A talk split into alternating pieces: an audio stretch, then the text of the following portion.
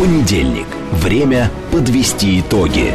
Главный редактор радиостанции «Говорит Москва» Роман Бабаян вместе с вами обсудит и проанализирует главные события прошедшей недели, их причины и последствия. Вспомним, что было, узнаем, что будет.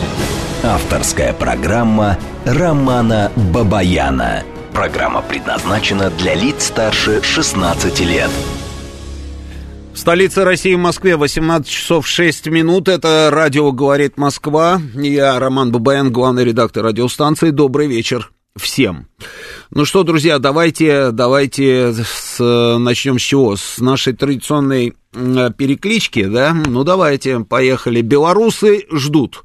Омск ждет, Пенсильвания ждет, э, Германия, Бенсхайм ждет, Петербург пасмурный на связи, Буденов, Ставропольский край здесь, Щучин, Казахстан, Хабаров ждет, Тагил смотрит и слушает, Благовещенск слушает, Краснодарский край ждет, Светлоград, Ставрополье, э, Москва, Беларусь, Семипалатинск, Рига с нами, Костанай тоже с нами, Красный Яр с нами, Муром, Крым, Симферополь, Йошкар-Ола, еще раз Крым, Краснодар, Фрунзе, Киргизия, Набережные Челны, Новороссийск, Оренбург, Первоуральск, Свердловская область, Актарск, Болгария, Анапа, Орехово, Зуево, Первоуральск с нами, Калининград, Мурманск, Буэнос-Айрес с нами, привет из Киева. М, товарищ Ли нам передает привет. Вам тоже привет, спасибо. Люберцы ждут, как всегда, Роман, м, пасмурный Петербург, но я это уже, по-моему, видел.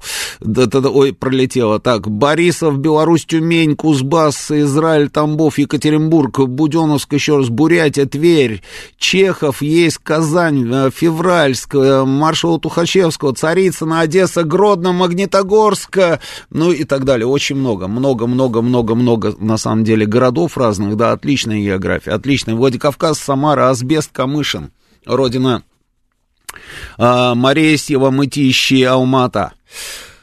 А, ну что, телефон нашего прямого эфира 8495-7373-94 и 8. А, телефон для ваших смс-ок плюс 7 925 4 восьмерки 94 и 8. Работает наш телеграм-канал «Говорит МСК-бот». И здесь началась сейчас трансляция нашей программы. Она началась еще и на нашей странице ВКонтакте. И на Ютьюбе она тоже началась. Сколько человек уже у нас на Ютьюбе? 1383. 1383, отлично. Давайте активнее, друзья, подтягиваемся. А, ну что, ну я подготовил, как обычно, там а, подборочку основных новостей. Ну, основные новости у нас, вы сами понимаете, какие. Основные новости это у нас, конечно, а, то, что происходило в Дагестане, о чем мы весь день во всех программах, во, всем, во всех эфирах, а, собственно, говорим, обсуждаем, пытаемся разобраться, почему, кто виноват и так далее, да. Я об этом тоже скажу, ставлю свои пять копеек. Конечно, ситуация на Ближнем Востоке. А, об этом тоже поговорим. Ну и, естественно, естественно, это а, зона специальной военной операции. Об этом тоже постараемся, как говорится, да. Ну, там, по большому счету, каких-то там а, прорывных а, событий не происходит, но, тем не менее, об этом тоже а, поговорим, обменяемся мнениями. Слушайте, ну, а Махачкала, то, что происходило в Дагестане – ну, то, что там происходило, это ужасно. Это абсолютно недопустимая история. Я все время, знаете, думал о чем я, когда видел эти новости. Лично я думал все время о двух моментах. А, первое, это вы представляете, что должны были испытывать люди, которые сидели в самолетах и в первую очередь те, которые сидели в самолете, который прилетел из Израиля. Представляете вот эту степень страха а, этих людей, потому что страшнее толпы разъяренной, ну ничего нет. И когда эта толпа кричит, что она ищет евреев, вот что должны были испытывать люди, которые были в этом самолете? Это просто кошмар. Это одна история, про которую я все время думал. И вторая история. Я все время думал, ну хорошо, а допустим, ну найдут они сейчас евреев. Ну, они же, помните, они вначале там э, пришли к гостинице какой-то, где было написано, что там э, поселились беженцы из Израиля. Никто же не стал заморачиваться на тему, что это за беженцы из Израиля. Какие беженцы из Израиля? Ну, это так же, да, как говорится, толпа этими вопросами не интересуется.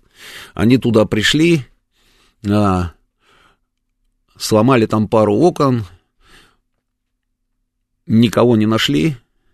А потом я видел, как они нашли одного еврея, который оказался узбеком.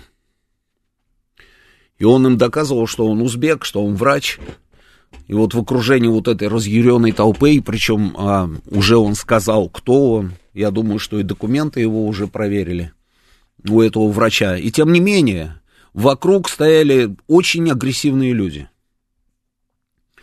Я вот думал, а что бы они сделали, вот если бы они нашли, допустим, еврея, а, или вот в этом а, отеле, или что это, хостел был, я не знаю, ну, в общем, гостиница какая-то, да, или же в аэропорту, если бы они кого-нибудь убили бы, разорвали бы, ну, что бы они сделали с этим человеком? Это вот два момента, два момента, а, я вот думал об этом все время. Ну, а если мы говорим вообще, в принципе, о том, что произошло, я еще раз повторю, это абсолютно ужасная история. Вот сейчас в новостях прозвучало заявление Марии Захаровой, которая обвинила Киев в ключевой роли в инциденте в аэропорту Махачкалы.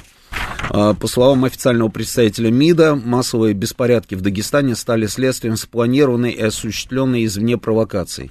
Украинские власти действовали руками осевших там отъявленных русофобов. Показательно, что в призывах к беспорядкам были замечены ресурсы, связанные с беглым провокатором Ильей Пономаревым. А, и да, и нет. И согласен, и не согласен. Сейчас я объясню, что я имею в виду.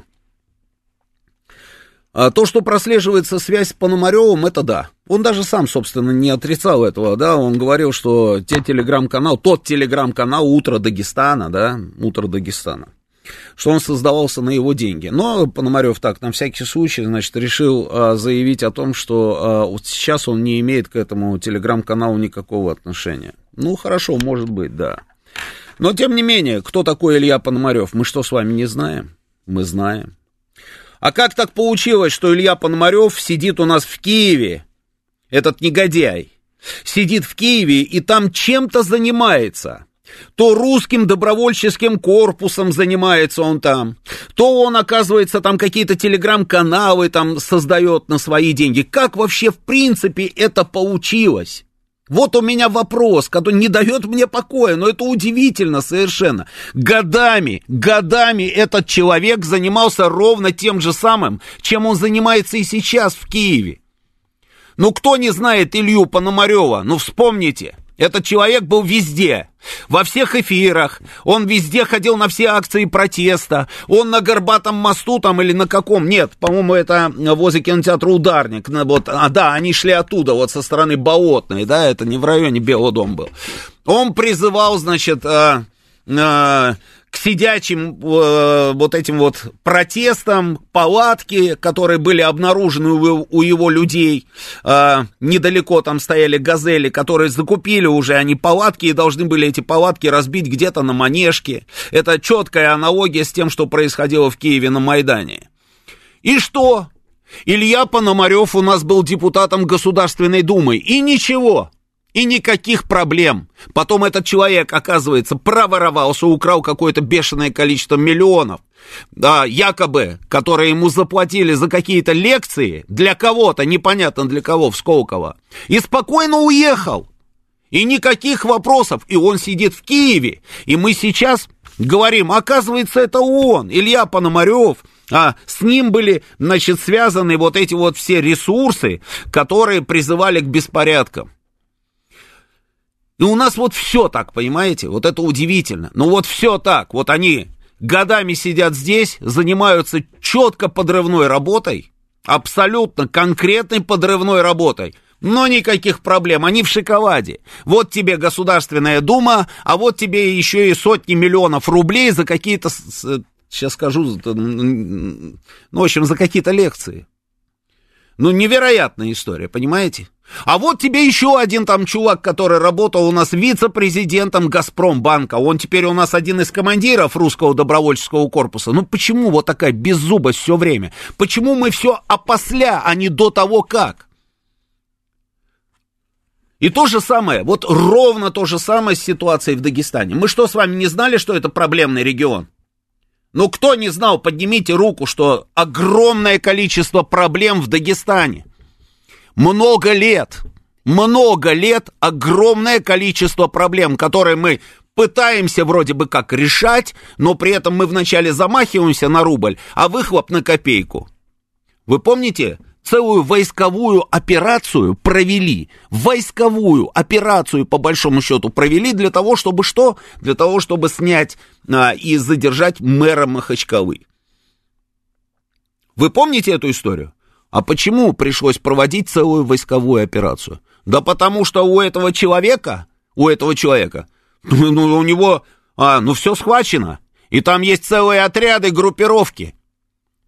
И люди, которые приходили его отстаивать. Защищать, как они говорили. В итоге задержали. Но как задержали? Это же, вот, ну вы вот просто поднимите эту информацию. Это чисто войсковая операция. Для того, чтобы мэра всего-навсего задержать. Потом два сенатора у нас, да, как их фамилии, там, Арашуковые, да, или один сенатор, один, один папа, один сын, там, и так далее. Ну, то же самое. Мы что с вами не сталкивались с проблемами в Дагестане во времена коронавируса? когда огромное количество ресурсов, вот этих вот всех телеграм-каналов, что только не делали с людьми, как только их не обрабатывали во времена коронавируса, отталкиваясь от темы прививок там или еще чего-то. Но смысл всегда был один. Смысл всегда был один. С этими людьми работали. Этих людей обрабатывали. И этим людям внедряли другую совершенно идеологию. И проповедники там работали, и кто-то, и молельные дома там существовали. Но все же это все знают. Но почему-то опять раз, и вот так вот у нас оп, и нежданчик. И при этом такое интересное, и такие совпадения, знаете, по времени вот этих всех событий, это просто удивительно, да? А, Хамас приезжает сюда, Израиль а, недоволен, но об этом поговорим еще. Израиль недоволен. Мы пытаемся, наш президент делает заявление о том, что нужно урегулировать этот ближневосточный конфликт. И ровно в эту самую секунду у нас, оказывается, есть люди, которые готовы убивать евреев. Которые такие же граждане Российской Федерации. Просто они евреи, их решили убить. Это просто невероятно. Кому выгодно? Ну, кому выгодна эта история? Ну, конечно, не нам с вами. Конечно, тем, которые, которые годами готовят, готовят вот эту вот всю, а, как говорится, почву для того, чтобы вот так по щелчку и на улицу пошли люди. Почему туда пошли эти люди? Огромное количество молодежи, это тоже всем известно, годами об этом говорим. И все руководители Дагестана, которые были, я вот по памяти, да, там вспоминаю, и Рамазан Абдулатипов, и а, Владимир Абдувалич Вас, Васильев, а, и, да и вот и прямо сейчас, вот, собственно, да, а, Меликов, они же о чем говорят? Они говорят, да, у нас экономические проблемы, у нас огромное количество а, молодежи безработной, безработная молодежь. А, и ровно эта самая молодежь на вчерашних кадрах. Ну, если человеку нечем заняться, ну, конечно, этот человек, это ровно та самая почва, где можно там что угодно сделать. Ну, что угодно можно внушить этим людям.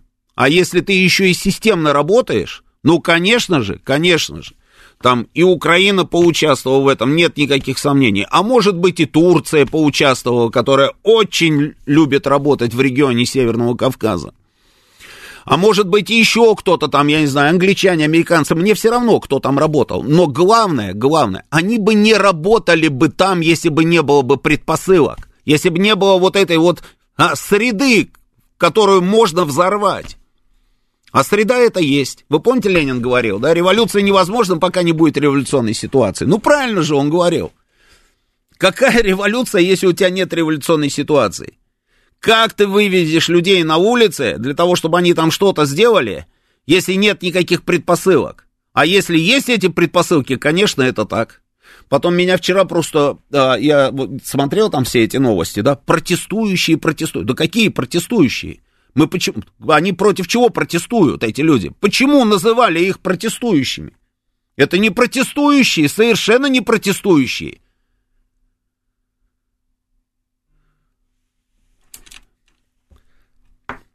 Северный Кавказ, Северный Кавказ это особый регион. Мы с вами уже проходили а, в своей истории, что происходит, если не заниматься этим регионом. Или заниматься так, не в полную силу. И к чему это приводит, мы тоже знаем. И я даже не только про Чечню, посмотрите на Кабарду. Вы помните мятеж в Нальчике? Это какой был год? Посмотрите, вот, военный мятеж в Нальчике, Кабардино-Балкария. А почему это происходит? Да ровно по тем же самым причинам. Ровно по тем же самым причинам. Огромное количество молодежи, и этой молодежи нечем заниматься. Работы нет, ничего нет. Ну вот они, собственно, и становятся очень хорошей добычей для тех ребят, которые пытаются рыбку поймать в мутной воде, а предварительно эту воду взбаламутить. 2005 год, вот. Мятеж в Нальчике. Это мы проходили тоже с вами. Еще некоторые соображения. Я считаю, что это, конечно, ну, нет, вот то, что, то, что а, а, вот последние новости, да, как, как все заканчивалось, что силовики, Росгвардия туда вошли, там все вот это вот сделали, это да, это да. Но у меня вопрос, а где все были до того, как это все началось? Почему с опозданием все это было сделано? Почему? Как такое может быть? А, есть такая, такая простая штука. Если, знаете, вот если толпа, да, и она чувствует какое-то замешательство со стороны власти, а есть, или же еще хуже, слабость, то все, ты эту толпу уже можешь не остановить вообще в принципе. Нам еще повезло. Но как можно было тянуть так долго и а, наблюдать за тем, что происходит. Вначале отель, потом выдвижение в сторону аэропорта, потом прорыв, значит, на территорию аэропорта, потом захват взлетно-посадочной полосы и, и, и аэропорта. Это что такое? Как это вообще в принципе возможно? Жесточайшим образом очень быстро нужно было реагировать и подавлять всю эту историю. И это не протесты, это не протесты, Протесты это совсем другое. Это я даже не знаю, как назвать. Еще вопрос. А где агенты спецслужб? Ну, как? Там же есть спецслужбы, они же работают, правильно? Работают. А они же мониторят ситуацию, мониторят.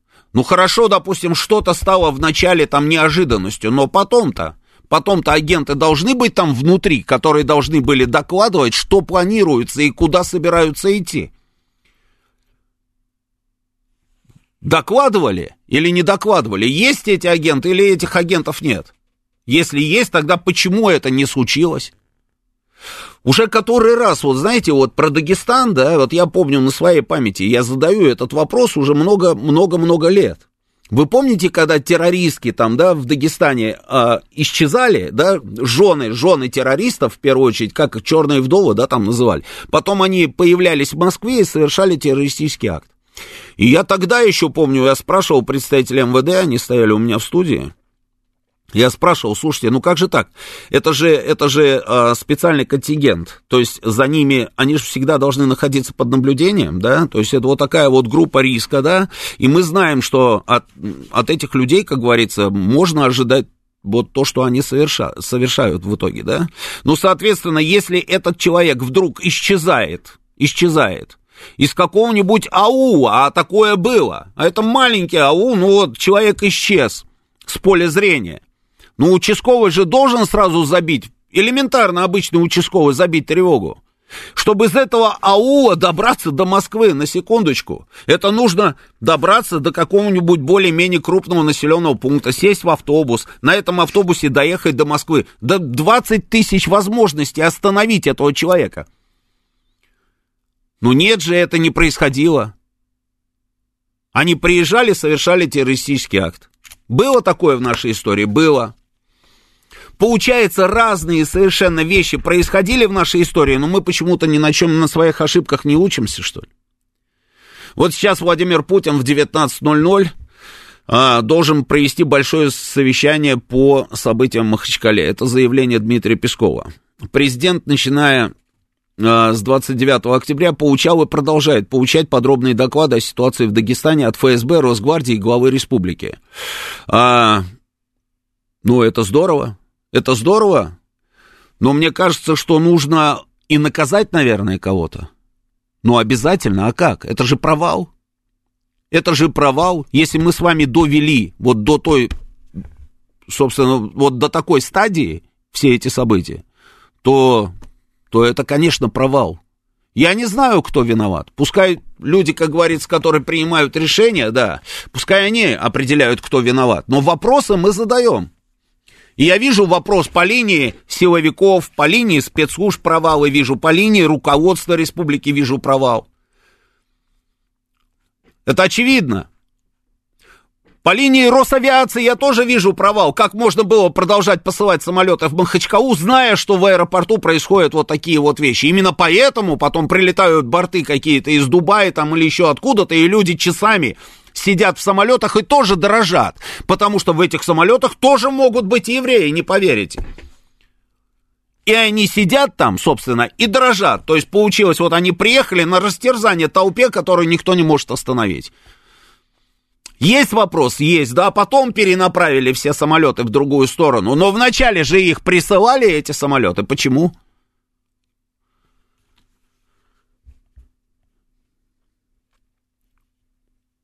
И хочется понять, когда-нибудь уже начнем заниматься вот этими вот всеми э, процессами в Дагестане, или, или все пустим на самотек, доведем до той ситуации, когда уже, когда уже нужно будет и войска подтягивать. Я почему про войска говорю?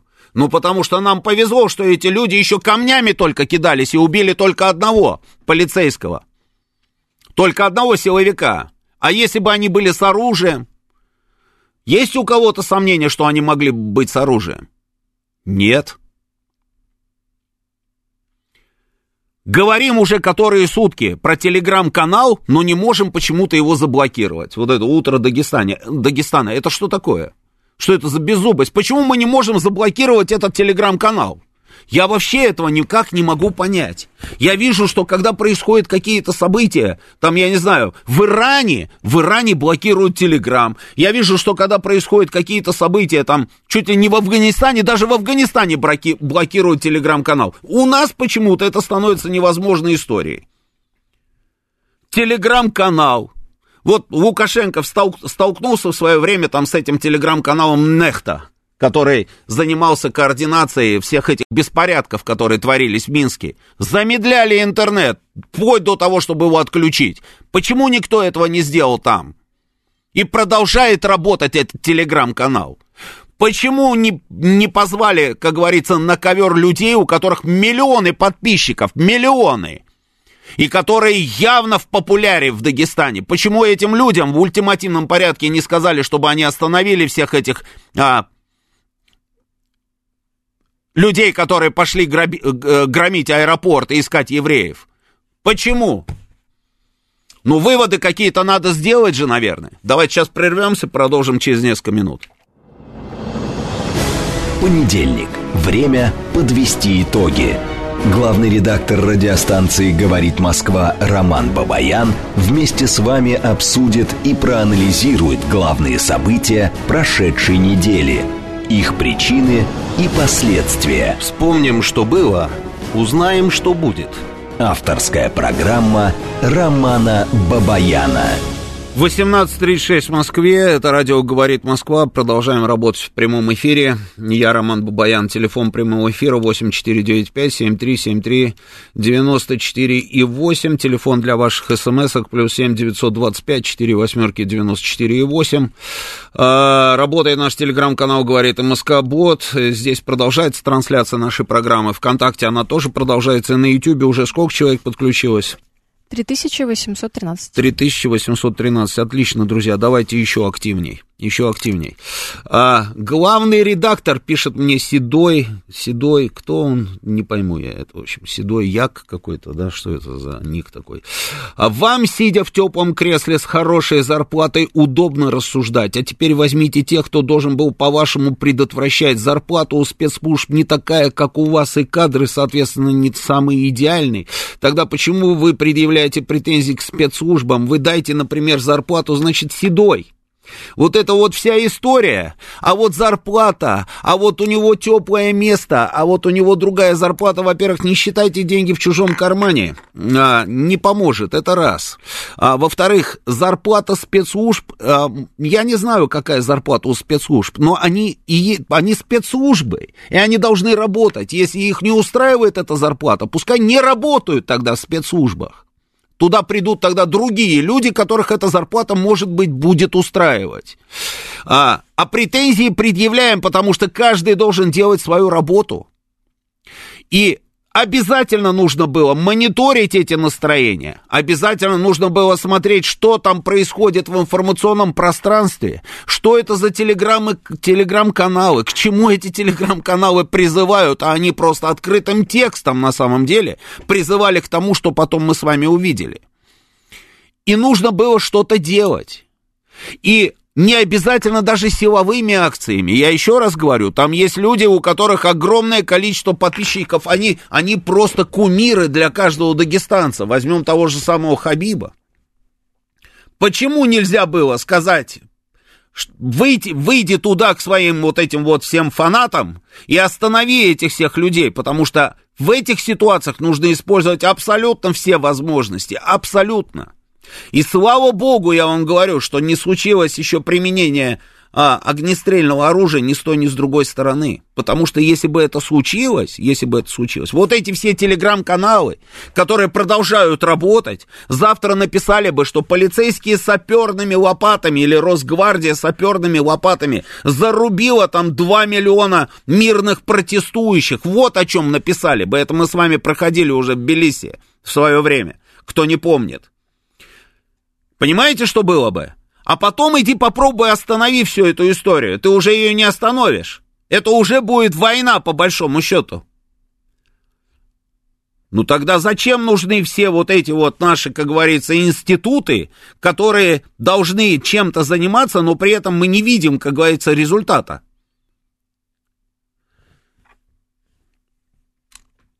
Хорошо, что хоть вот так вот закончилось. Мы были в шаге, в шаге от того, чтобы случилась вообще какая-то грандиозная трагедия. Я уже не говорю про репутацию государства. Вы можете себе представить, если вот этот негодяй Зеленский там а, имел, как говорится, наглости там что-то писать про антисемитизм русских, которые у них в крови, у русского народа или российского народа, как он там выразился, что тоже смешно, понимаете, да, российский народ это много-много разных народов. И у всех вдруг антисемитизм нарисовался в крови, то можете себе представить, что бы потом сделали бы глобальные СМИ, которые работают, как мы с вами понимаем, там, а, под кем они существуют, это мы тоже с вами знаем. Что бы они говорили? Вот российский президент там поддерживает Хамас. Ну, понятно, почему он поддерживает Хамас. Да потому что, смотрите, погромы еврейские в 2023 году, представляете, разорвали там евреев, если бы, не дай бог, это случилось. То есть то, что ждали где-то там на, на Ближнем Востоке, в каких-нибудь арабских странах, в Иране, в Турции или еще где-то, чуть не случилось у нас с вами в Дагестане. Иди потом отмойся, называется. Ну, надеюсь, что выводы будут сделаны. Выводы будут сделаны. А вы, Седой, не завидуйте мне. Работайте много, тогда тоже будете сидеть в каком-нибудь теплом кресле, как вы говорите.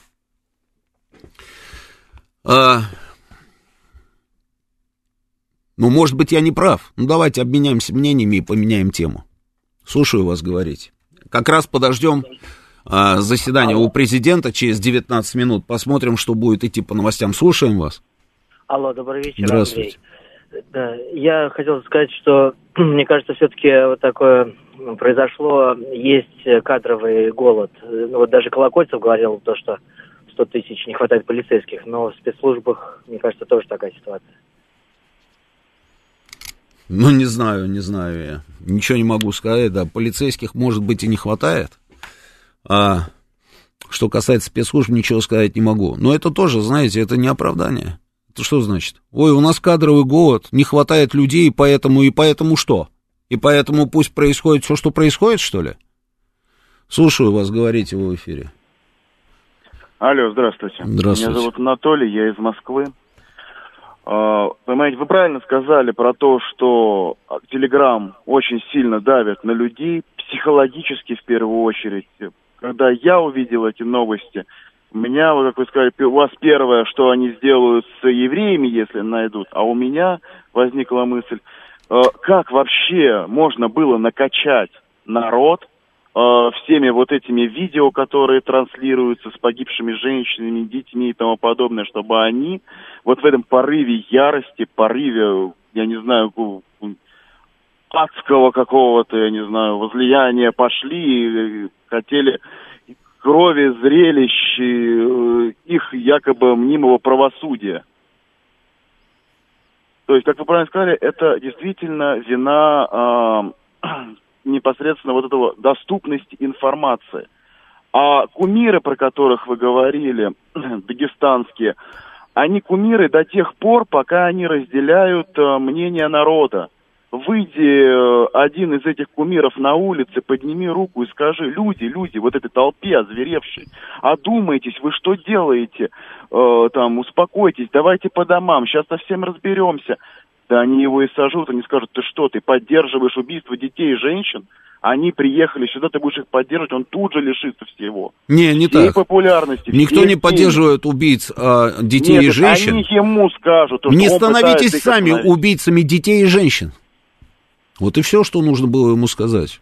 Так они же, они не будут слушать, это же толпа. Но надо было попробовать, как считаете? Так ну попробовать-то надо, а вдруг? Да, то, ну а вдруг? Можно, но этот человек, они первое о чем подумают, то что если меня не послушают, я потеряю все.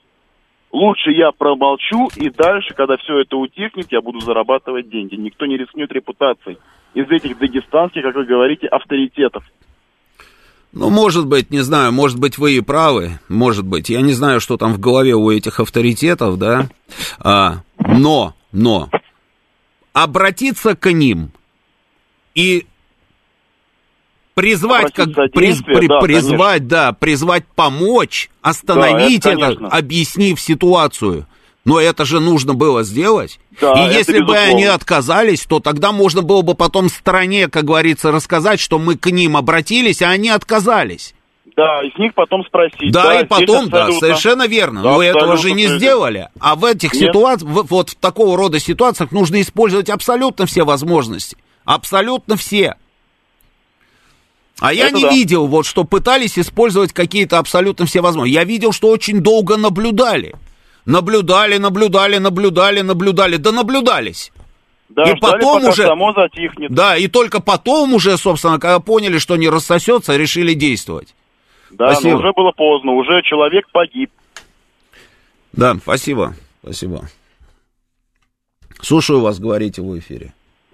Владимир Кантемировской. Да. А, мне кажется, надо быть более лояльным и более мобильными, но если они, если не, не хотят, имеют они право на эту землю, не хотят принять, но есть Биробиджан, есть еще одна бетованная земля Биробиджан. Ну, ну почему самолеты не летят прямо туда, Биробиджан? Да ну подождите, слушайте.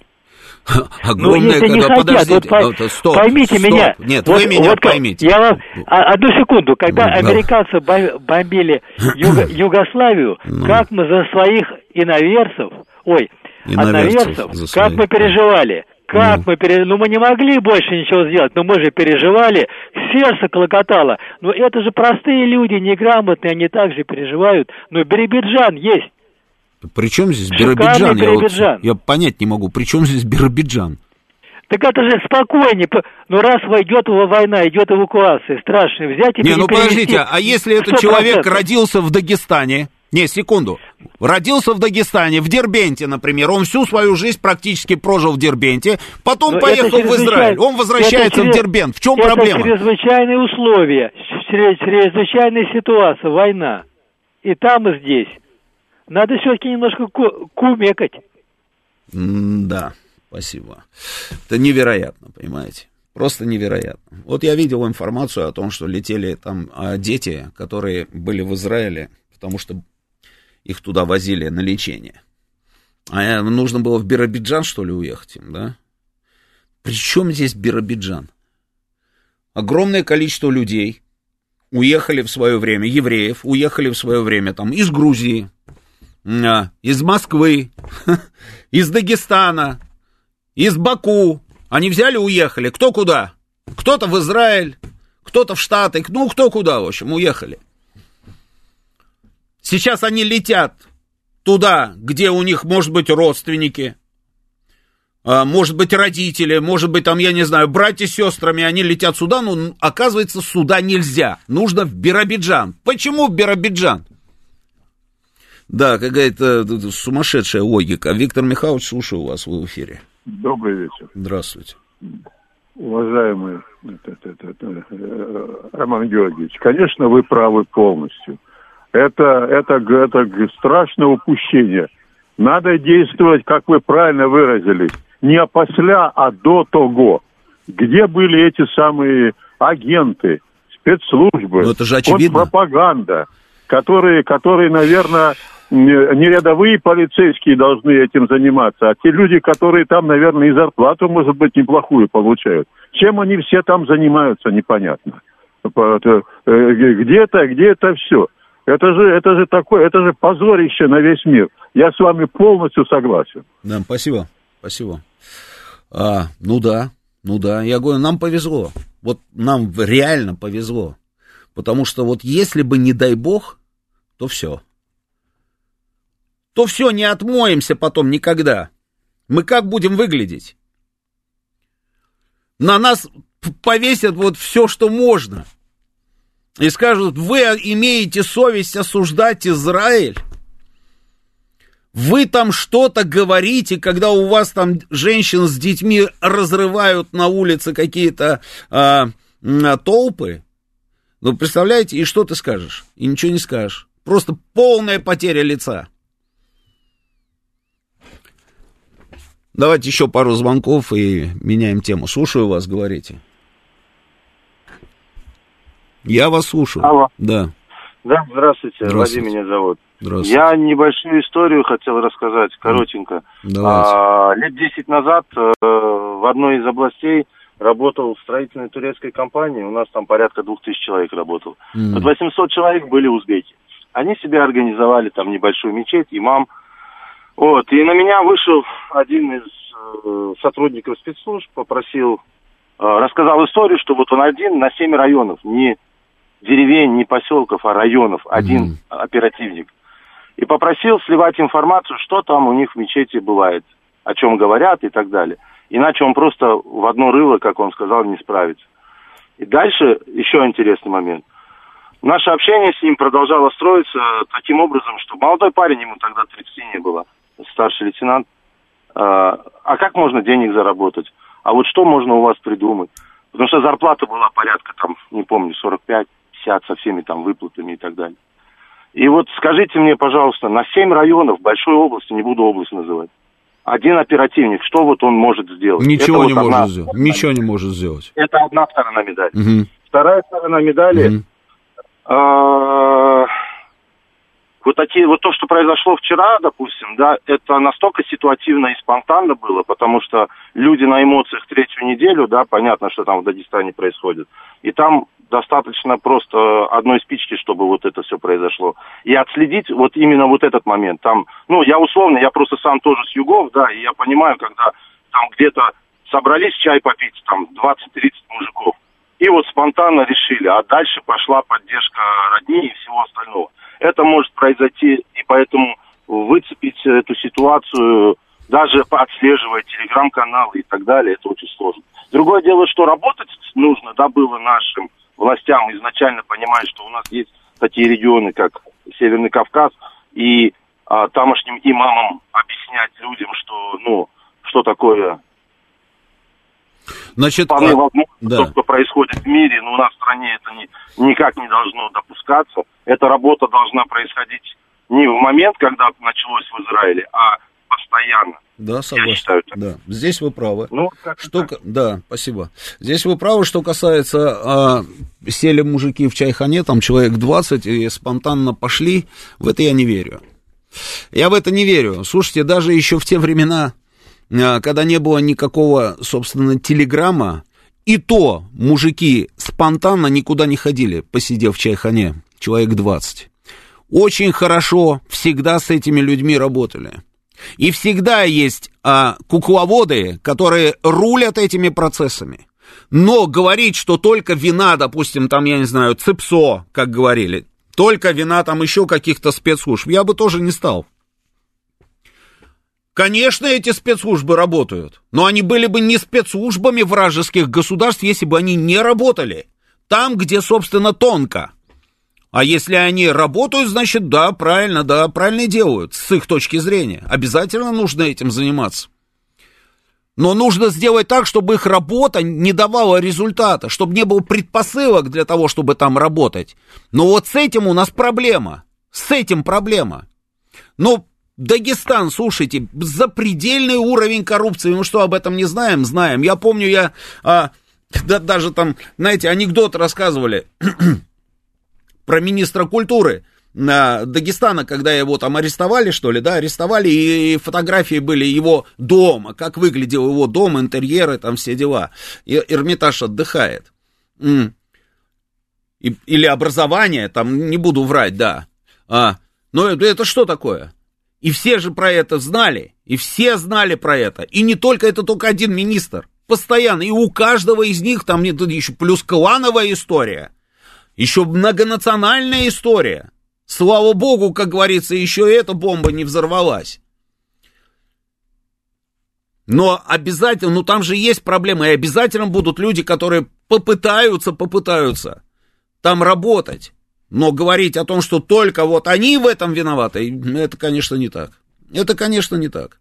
А что касается, а, как мониторить, да очень просто мониторить. Слушайте, телеграм-канал начиная с первого дня, он просто открыто писал. Он просто открыто писал, что они должны сделать. Но если обычный человек читает телеграм-канал, наверное, там, как говорится, спецслужбы должны тоже читать эти телеграм-каналы. Но почему до сих пор не закрыт этот телеграм-канал? Кто-нибудь может мне ответить? Как можно было не отключить интернет в этом районе? Чтобы не было координации. Там всегда есть координация. Всегда. Люди, которые находятся вот, собственно, на острие, они всегда должны знать, что делать. И это, знаете, наивно считать, что у этих людей нет каких-то лидеров. Лидеры всегда есть. Только они немножечко вот там, в тени, а потом появляются. А вначале они в тени, и все это, знаете, выглядит как, ой, народ посидел в чайхане и сам пошел. Это не так. Не верьте в это, не бывает так. Виктор пишет, на протестах у Белого дома и Капитолия просто вырубали интернет и мобильную связь. Да не только там, что так далеко-то, господи. И в Минске, я вот только что вспоминал, делали то же самое. И не только. И везде это нужно делать. Если вы не можете конкретно заблокировать какой-то канал, ну, тогда отключите интернет. Вот перед, э, собственно, нашим эфиром расследование Арти. На секундочку. Сейчас я вам найду, подождите.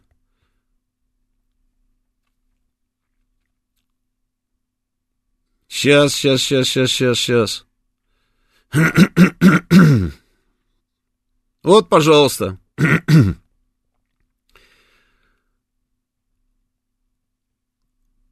Арти выяснил администратора канала, который призывал к акциям в аэропорту Махачкалы, зовут Анвар. Он живет в Махачкале и получил за свою акцию 30 тысяч рублей в крипте.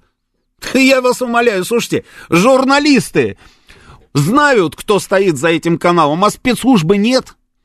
Ну, может быть такое?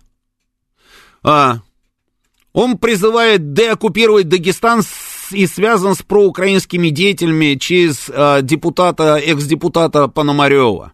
С середины октября канал «Утро Дагестана» активно распространял информацию о конфликте Израиля и Хамас, став на сторону Палестины. Уже тогда он готовил аудиторию к массовым акциям, призывал выходить в поддержку Палестины. Канал позиционирует себя как противостоящий официальным российским властям. Его слоган для тех, кто против. Ну и так далее, и так далее. Вот вам, пожалуйста.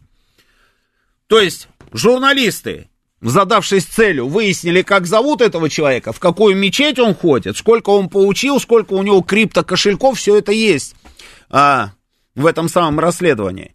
А телеграм-канал продолжает работать. И что, и как? Вот и я про то же. Давайте еще пару звонков, да, и будут новости. После новостей будем говорить о Ближнем Востоке. Слушаю вас говорить. Алло.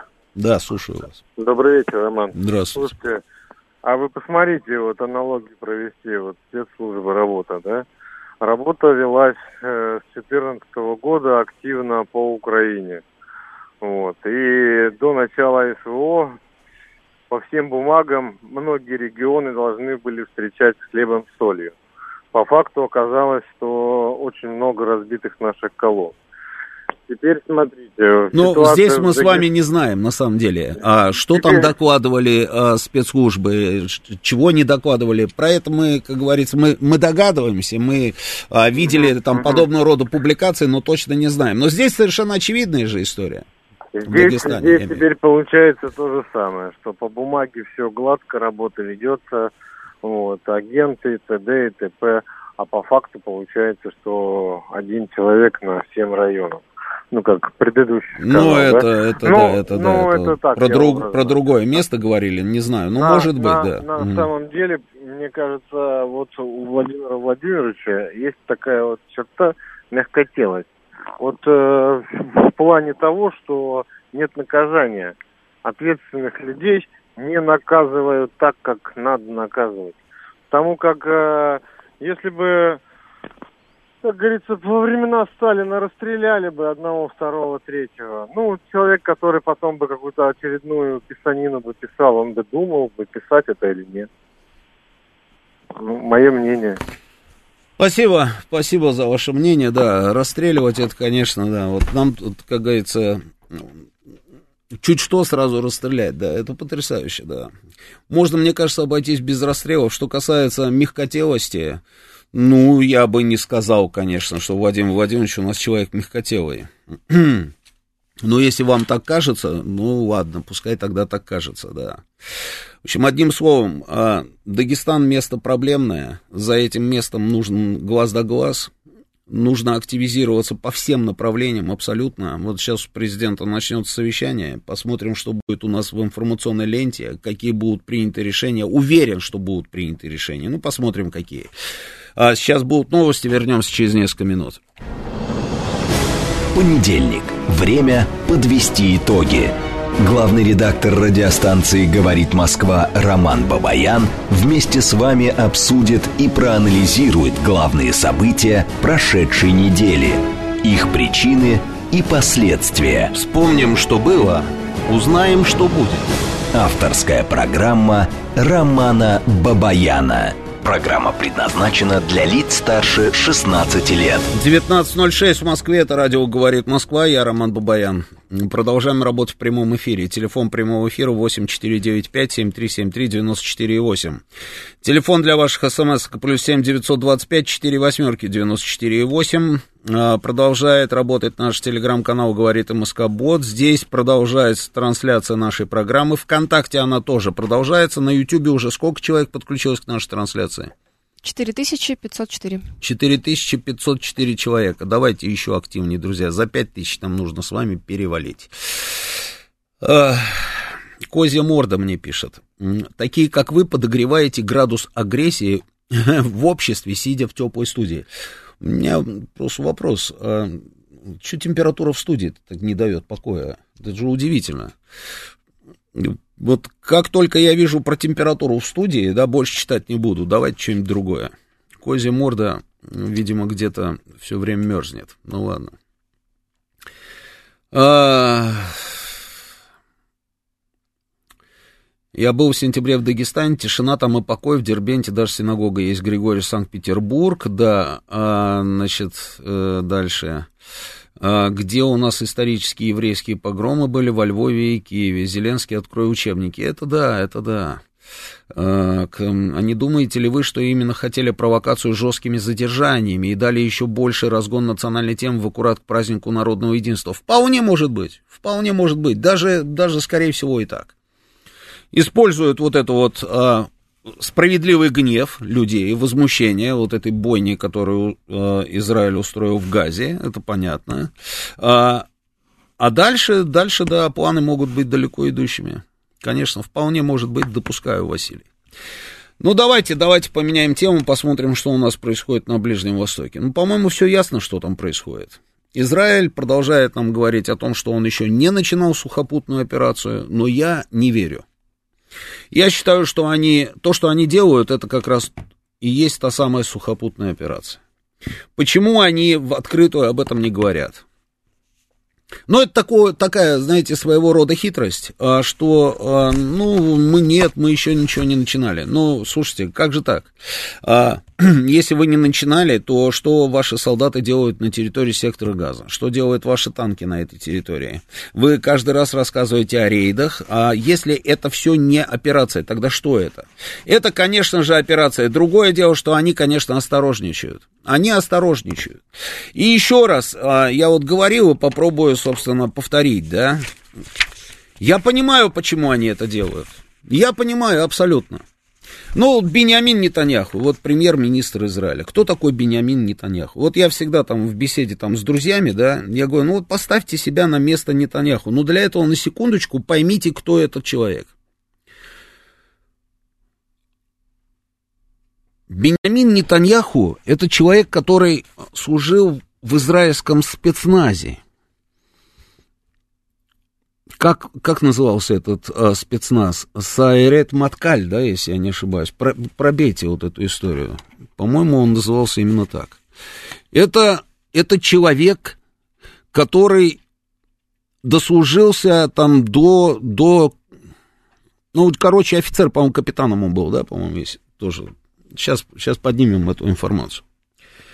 Это человек, родной брат которого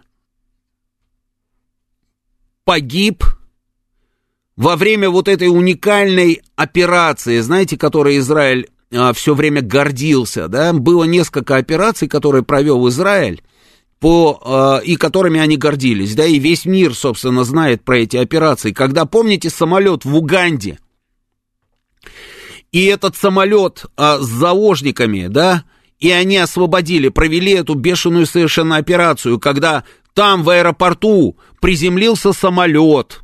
Из этого самолета выехал, выехали джипы, точно такие же, как у угандийской армии. А, одного из этих спецназовцев замаскировали чуть ли не под президента Уганды. Они доехали до терминала, где сидели эти заложники, и началась, да, вот, да, Миткаль, да, все правильно, да, Сайрет Миткаль. Господи, как же я это запомнил-то, а, сам удивляюсь. А, провели эту операцию, и погиб один человек, по-моему, всего-навсего. Всего-навсего один человек. Это был брат а, Бениамина Нетаньяху. Сам Бениамин Нетаньяху служил в спецназе. Он отличился тем, что а, тоже, тоже был ранен по, при а, операции, которую проводил израильский спецназ в аэропорту Бен-Гурион, да, в Тель-Авиве, когда захват... Э, палестинские э, ребята там, террористы, захватили самолет. И они провели эту операцию. Его тогда там ранили.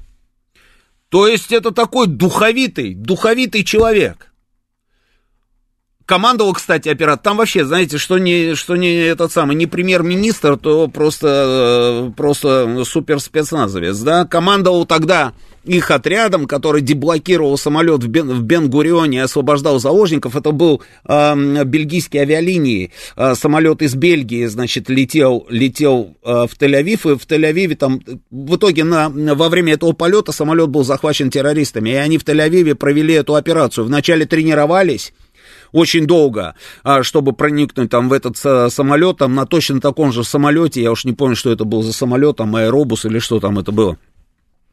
И они освободили там заложников, и Нетаньяху там ранили. А командовал этими спецназовцами Ихуд Барак, тоже премьер-министр Израиля. Ну, это, я говорю, в Израиле как бы это нормально, что не премьер-министр, все спецназовцы. И вот Нетаньяху, этот человек не мог по-другому отреагировать. Он, конечно, вначале наговорил столько, что сейчас включить заднюю не может.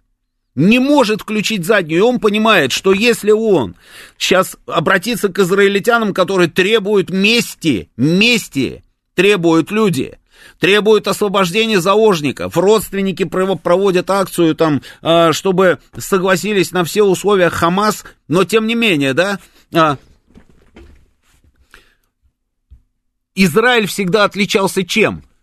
Вот в мире было несколько, скажем так, э, школ, да, что ли, это, ну, как это назвать, да, ну, два, несколько алгоритмов, как, как государство должно вести себя, собственно, с террористами.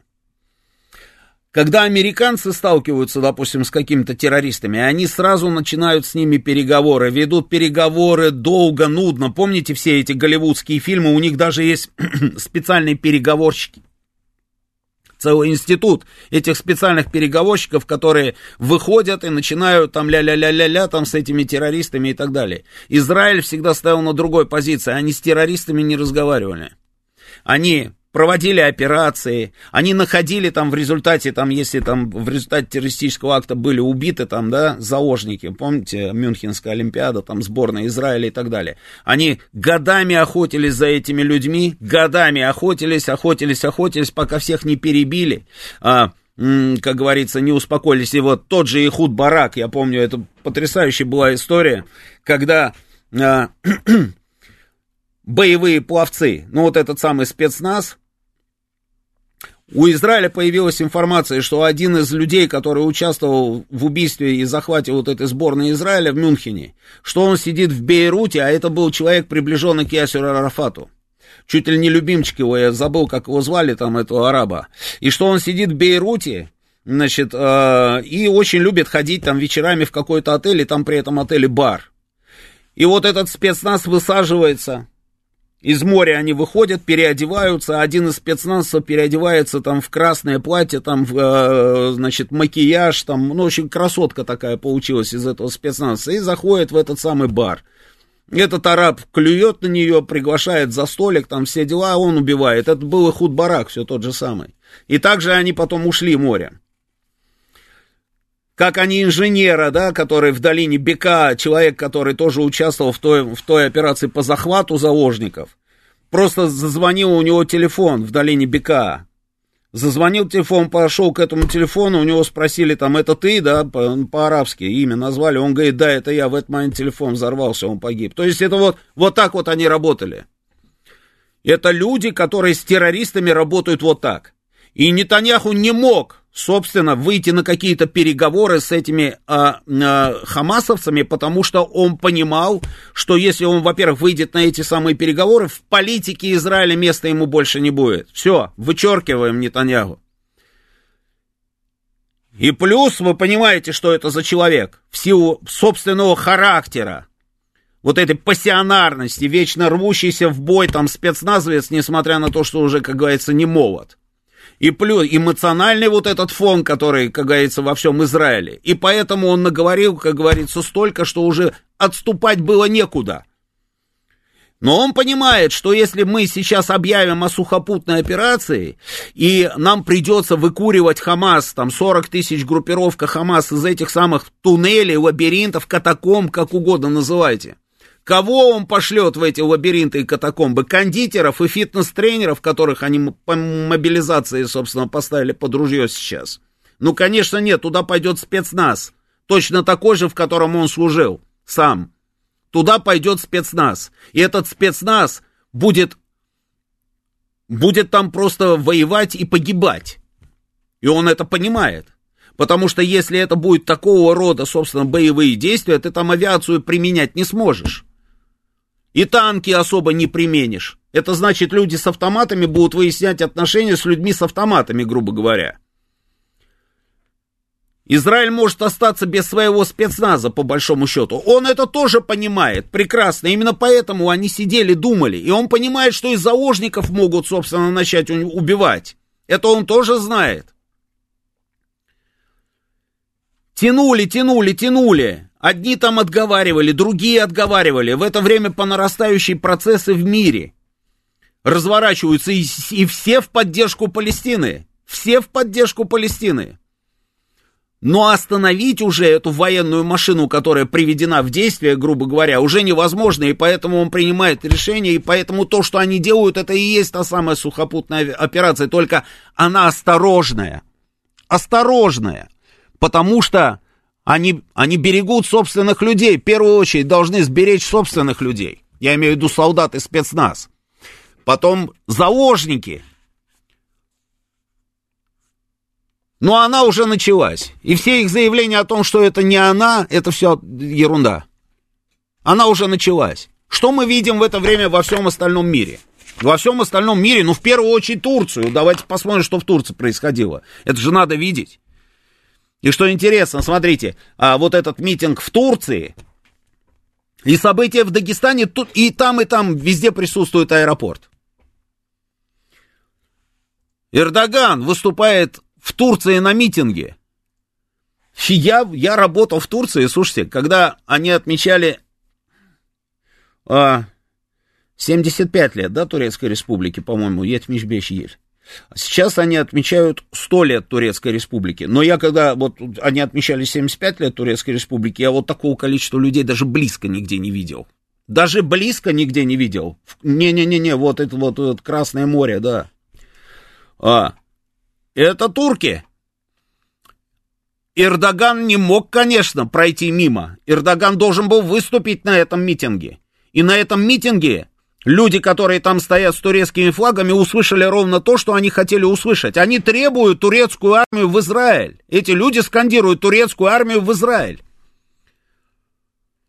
Я даже представляю, как выглядит это скандирование, потому что я вот видел, как в Турции скандировали в свое время там смерть Оджалану, лидеру Курской рабочей партии. Но это же просто, это вся Турция орала, по, по большому счету. Особенно, когда шел судебный процесс на Имралы. И то же самое, вот я представляю, что, что, там, что там, собственно, вот по звуку в это время.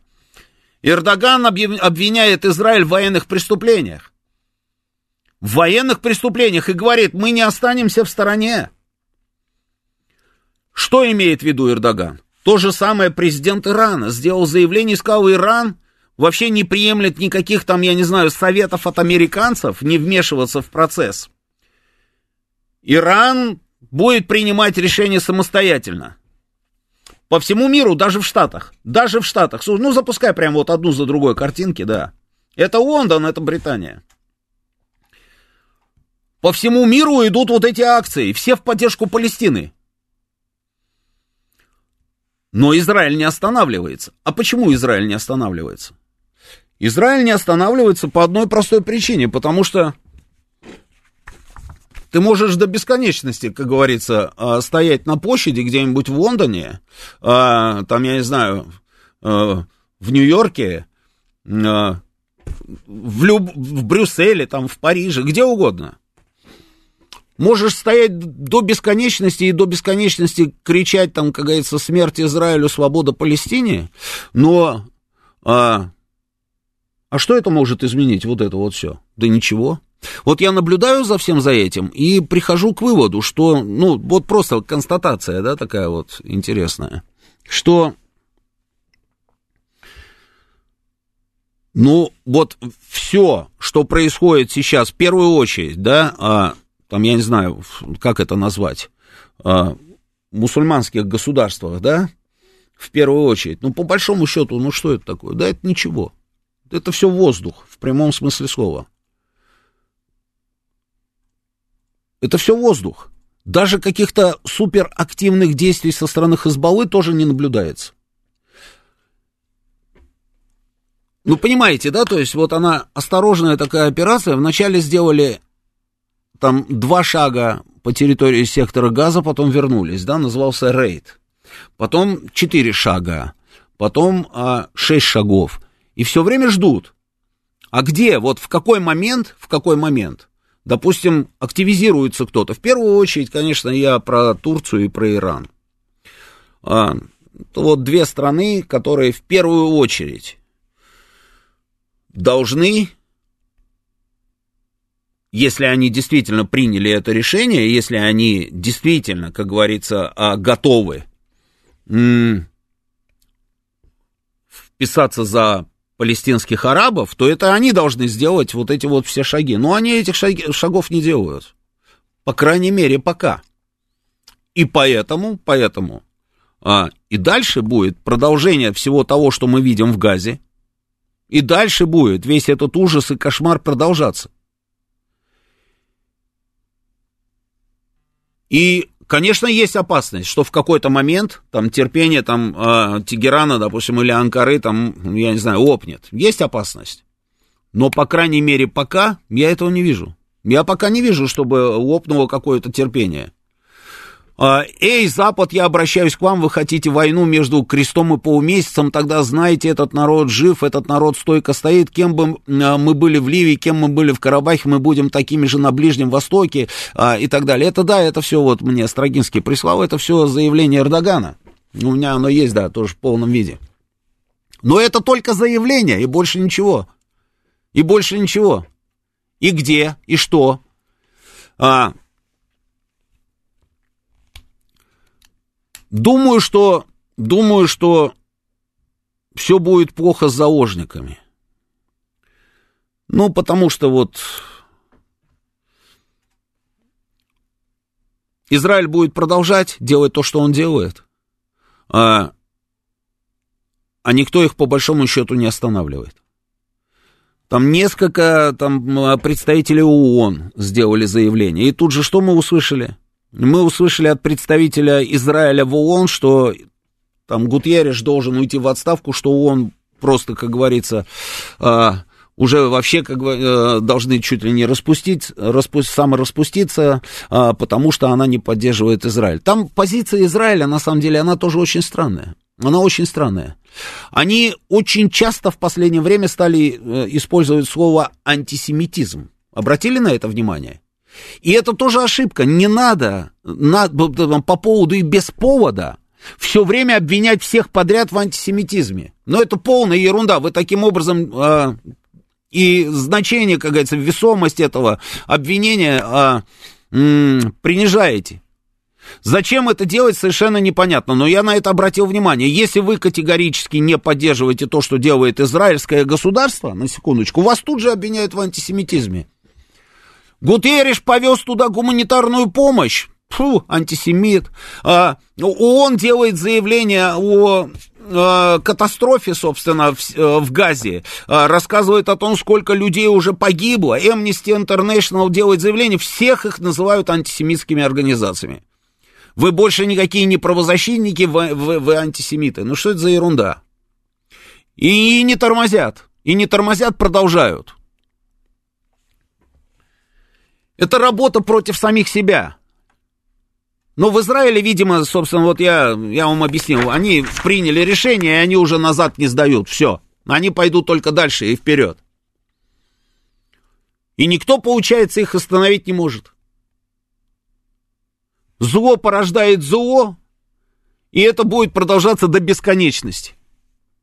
Будет продолжаться до бесконечности. Ну что делать с этими несчастными людьми, которых убивают просто пачками? Там уже больше 8 тысяч человек, из них там 3 с лишним тысячи детей. С ними что делать? Они заперты, им даже бежать некуда. Им бежать некуда.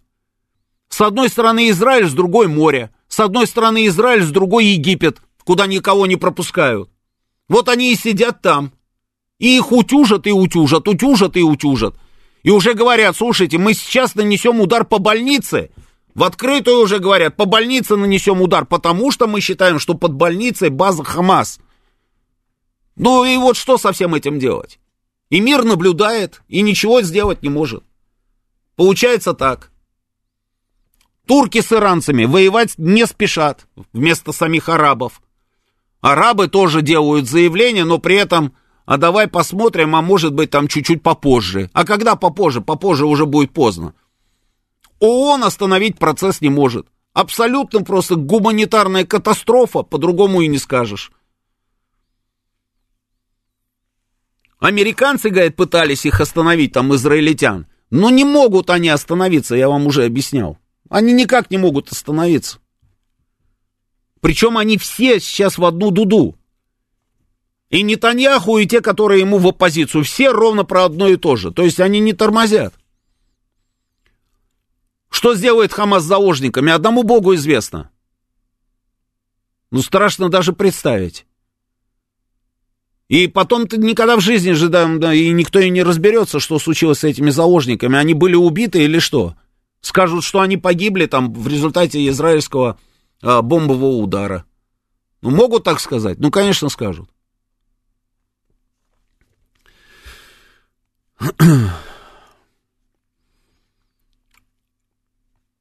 Вот и весь ужас ситуации. Наблюдаем и, как говорится, и смотрим. Приезжали хамасовцы в Москву. Приезжали хамас. Израиль, что только мы не услышали. Но это, это, это, потрясающе. Израиль требовал, требовал внимания на риторику. Израиль требовал у России, чтобы их выгнали. Это что за разговор вообще? Ты можешь обратиться, ты можешь там что-то сказать, но требовать ты ничего не можешь. Но они требуют, они требуют. А при этом с хамасовцами пытались договориться по поводу спасения жизни людей. И те вроде как пообещали, стали искать там этих людей, чтобы их отпустить. А здесь требуют, чтобы их выгнали.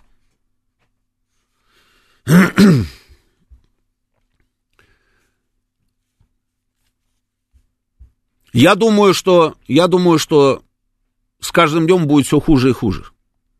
Все будет и хуже, хуже и хуже. Это безумие будет продолжаться. Потому что никто не останавливает. Ведь я же говорил, что все это чревато какими-то катастрофическими последствиями, но только в том случае, если мусульманский мир каким-то образом себя проявит. Пока, пока, вот я вижу только эти, как говорится, а, митинги бесконечные с кричалками, и на этом, как говорится, и все. И пока больше я ничего другого не вижу. Сейчас у нас новости, вернемся через несколько минут. Понедельник. Время подвести итоги. Главный редактор радиостанции «Говорит Москва» Роман Бабаян вместе с вами обсудит и проанализирует главные события прошедшей недели, их причины и последствия. Вспомним, что было, узнаем, что будет.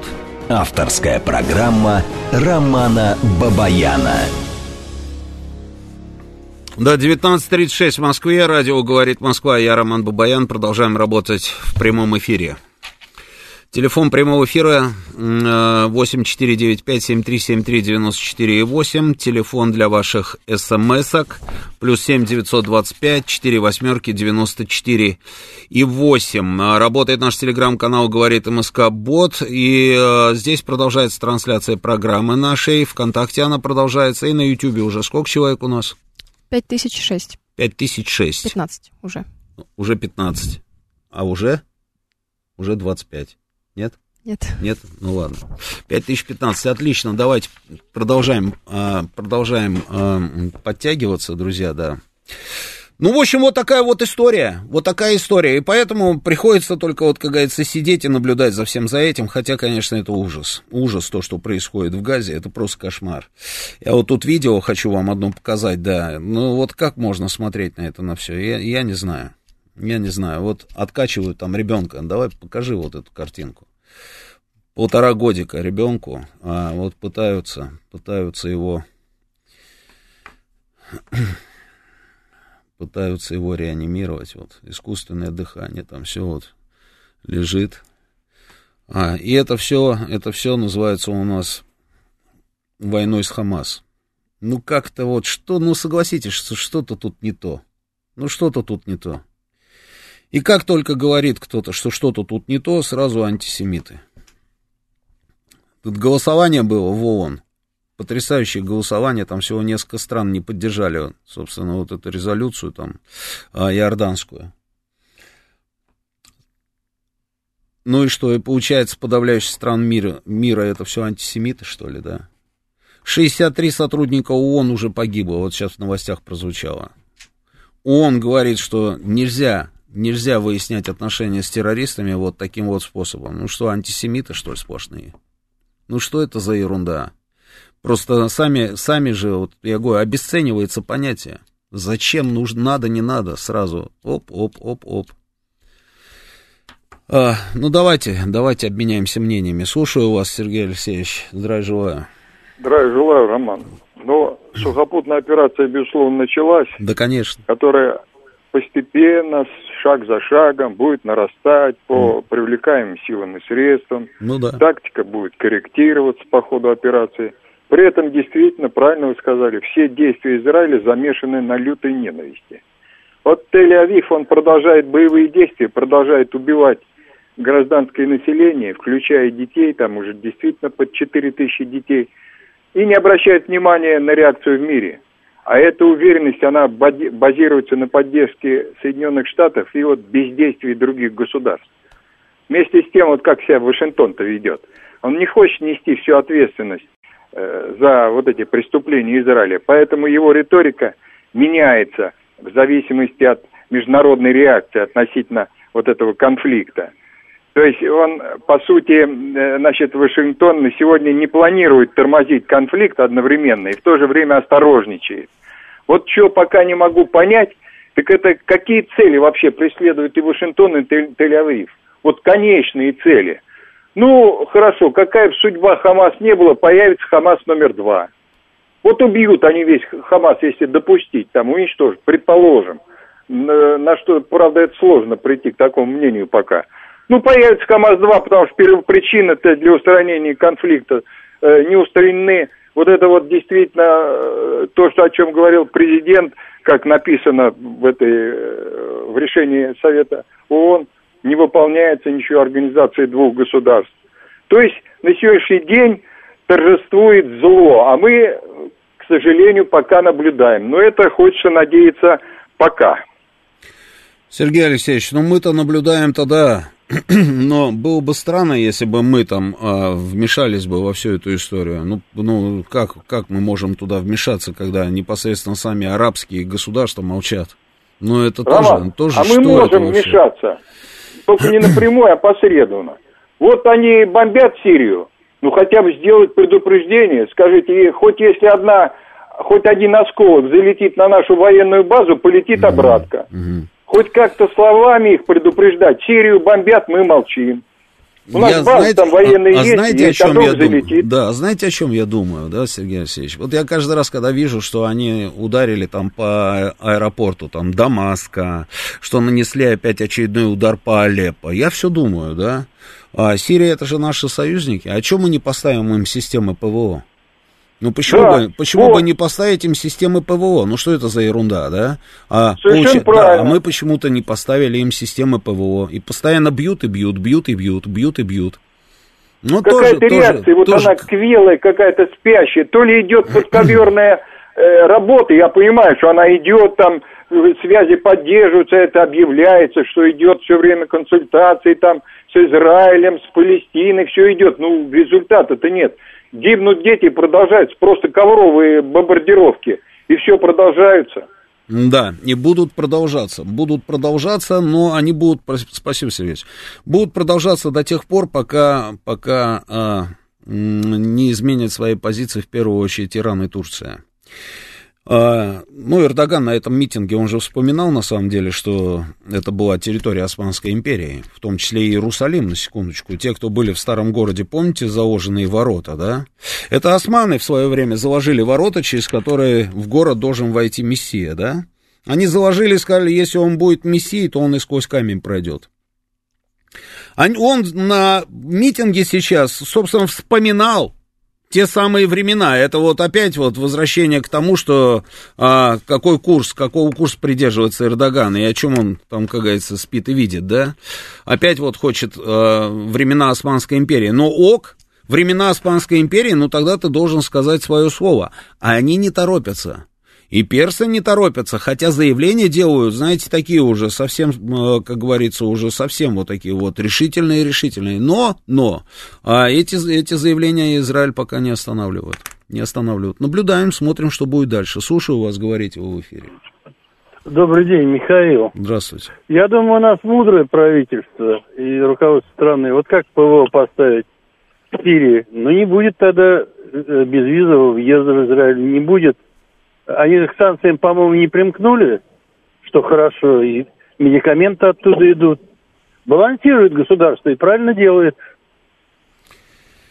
А поставить ну... ПВО, мы потеряем Израиль раз и навсегда.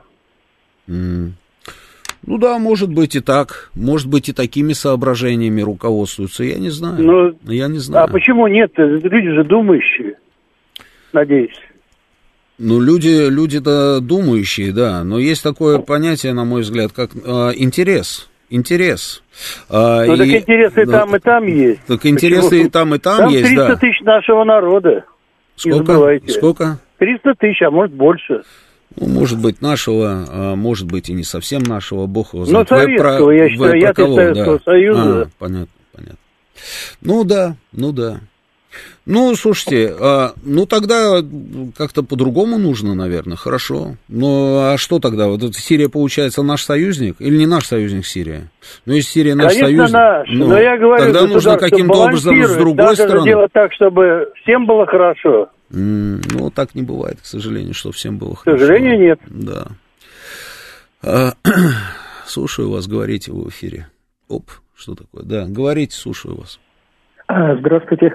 Здравствуйте. Э, ну, вы знаете, вот э, эти российские военные самолеты, МИГи с кинжалами, они, так сказать, уже летают над Черным морем, как президент российский объявил, да. Mm-hmm. Это и есть тоже предупредительная мера. Мы вполне достаем кинжалами и до американского военного флота в Средиземном море и тому под... и так далее.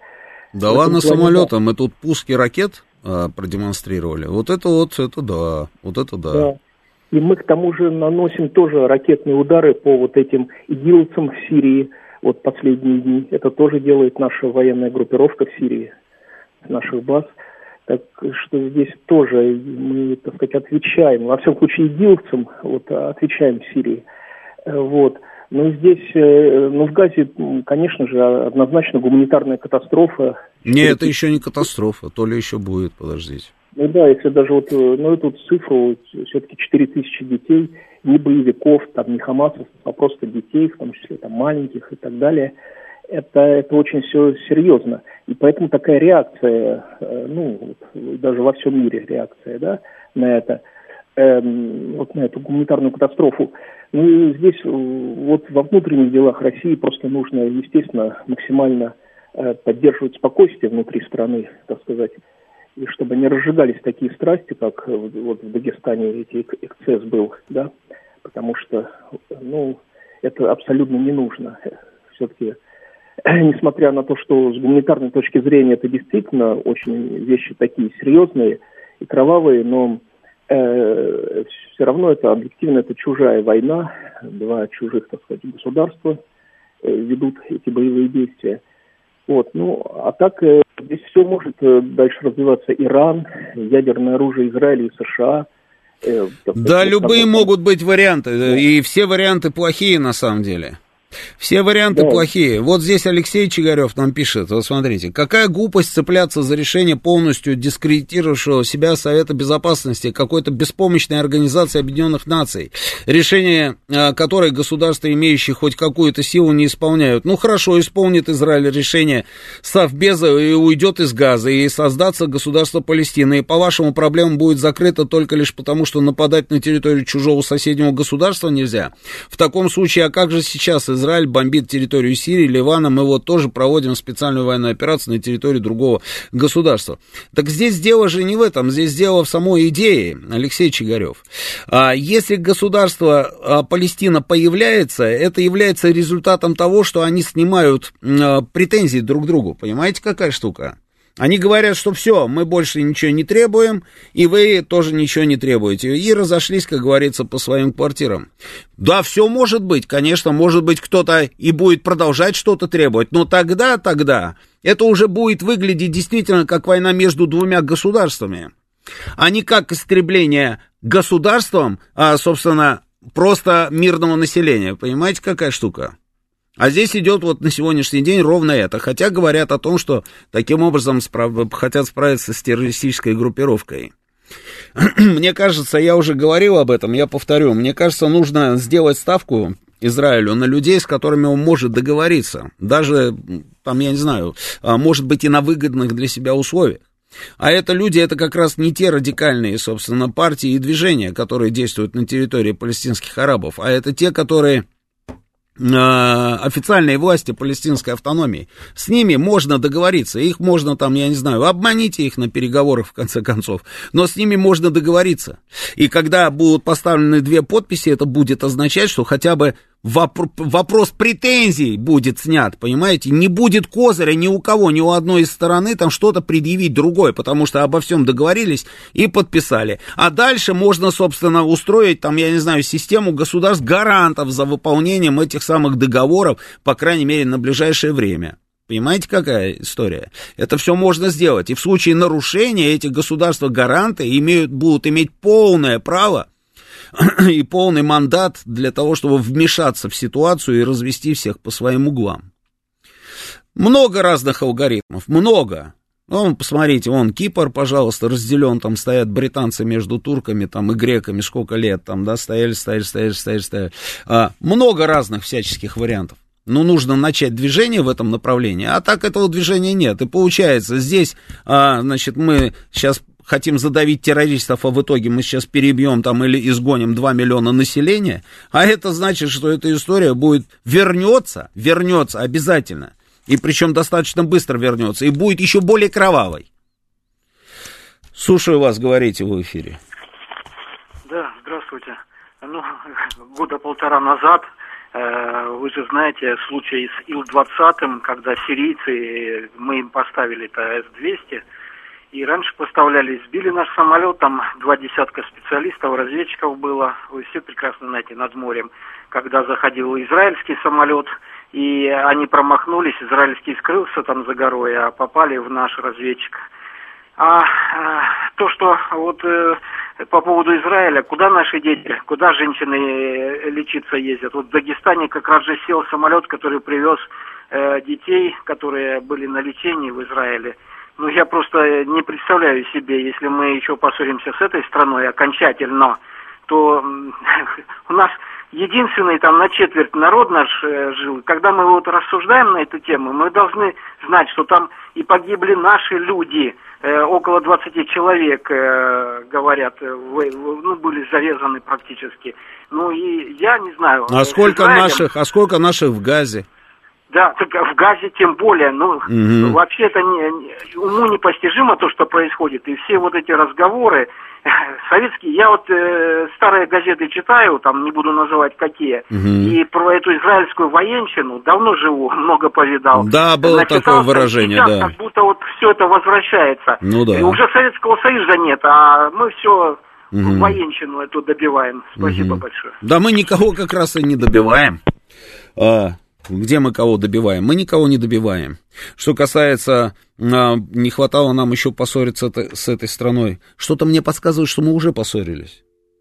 С Израилем поссорился абсолютно каждый, кто его безоговорочно не поддержал.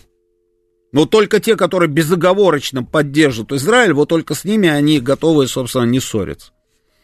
А все остальные поссорились уже, потому что всех обвинили во всех смертных грехах.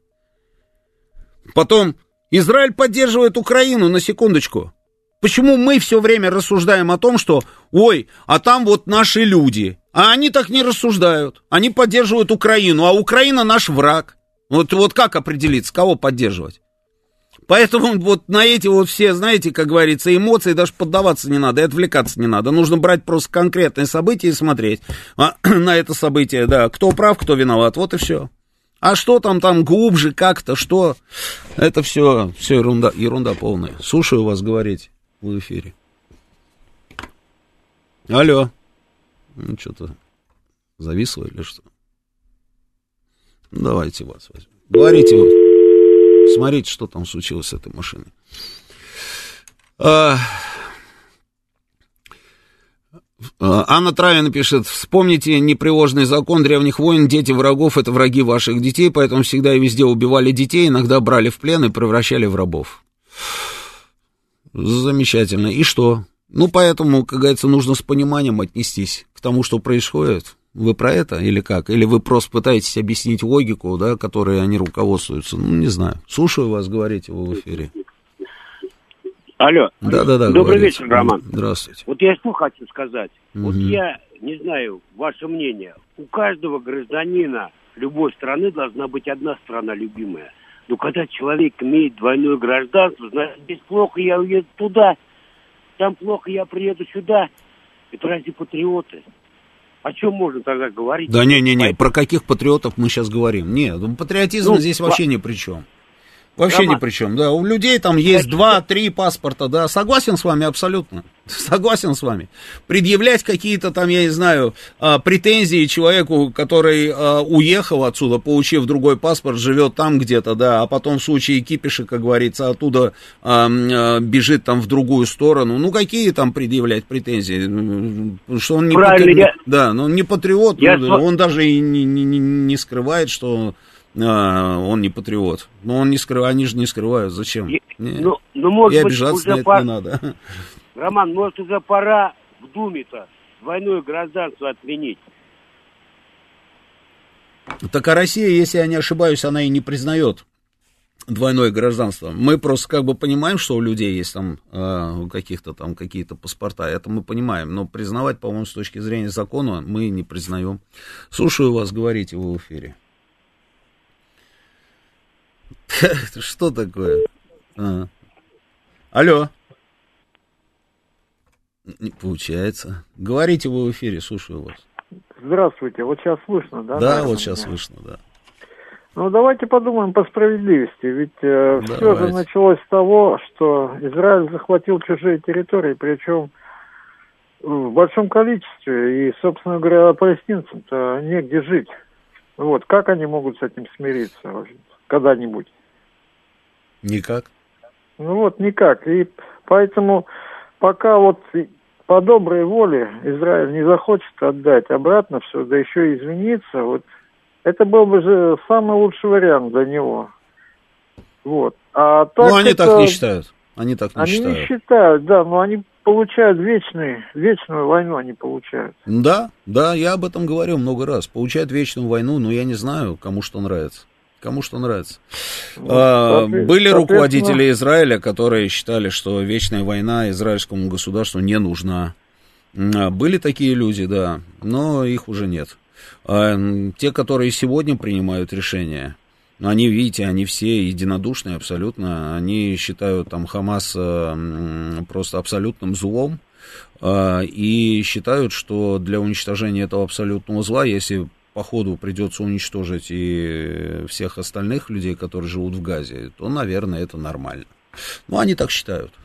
Ну, они так Что, тут, считают, что тут сделаешь? Ну, получается, они считают, что можно просто так вот э, забрать чужую территорию, и все будет хорошо тоже так, да, получается?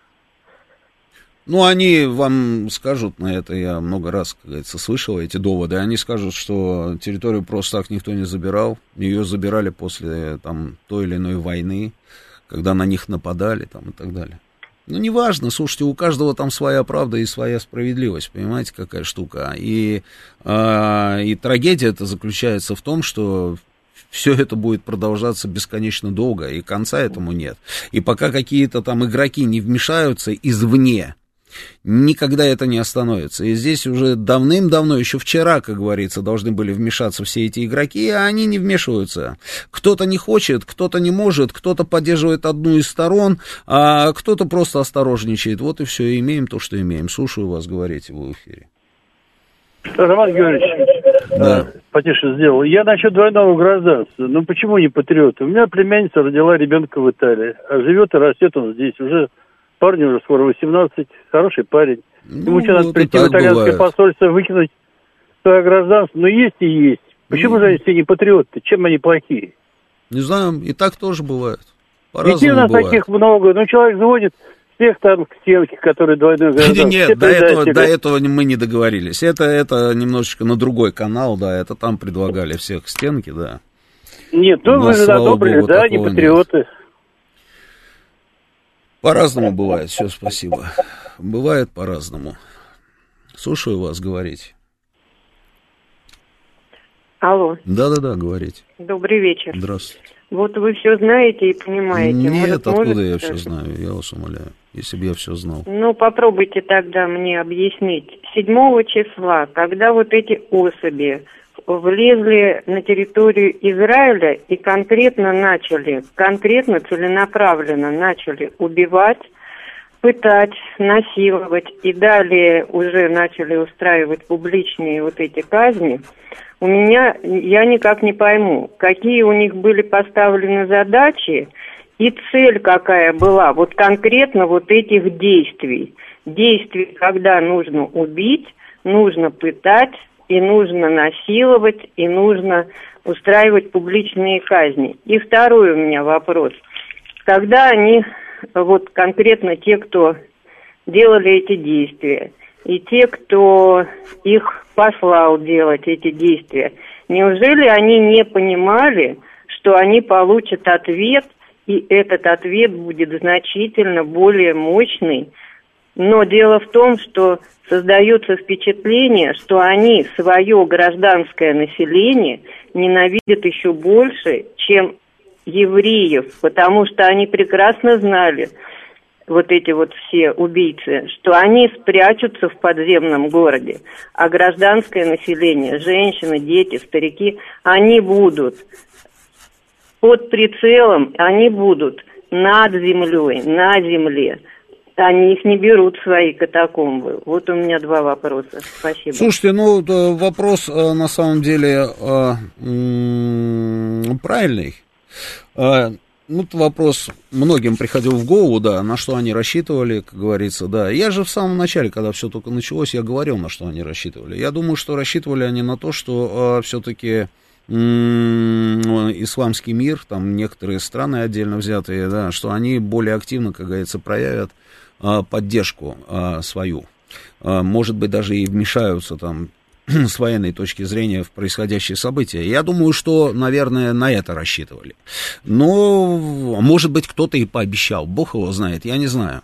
А, ну, думаю, что, наверное, вот было как-то так. Но по- то, что мы с вами видим сейчас, это, это немножечко другое. Это не то, на что они рассчитывали. Что касается мирного населения а, и э, связь э, с теми событиями, с которых все началось.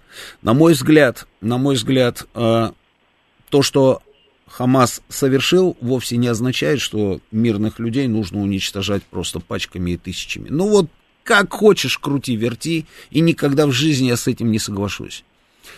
Хотите Да уничтожить... никто с этим не хотите, согласен, хотите, извините, да, никто да. с этим не согласен. Но почему же, если этих э, арабских государств, я не помню точно, 25 государств, Ну, 20 с чем-то, и да. два... Мгм. Сколько? 20 с чем-то, да, там, я тоже точно не скажу. Ну да, по-моему, 25. Ну, условно скажем, 25. И 2 миллиона, 2 миллиона, ну, это вообще не цифра. Если их всех распределить вот для того, чтобы... И причем Израиль же, он предупреждал, что мы будем начинать операцию. И они уже которую неделю предупреждают. Да, а, да, И всё, почему, извини- да, если простите, в ради бога, процентном уже соотношении это население мирное продолжать, да. распределить по этим арабским странам, Да, а, уже дальше просто нет возможности продолжать, да, это тоже неправильная история. Что значит распределить этих людей по арабским странам? Эти люди живут у себя дома, у себя на родине. Кто будет, кто вообще имеет право распределять этих людей?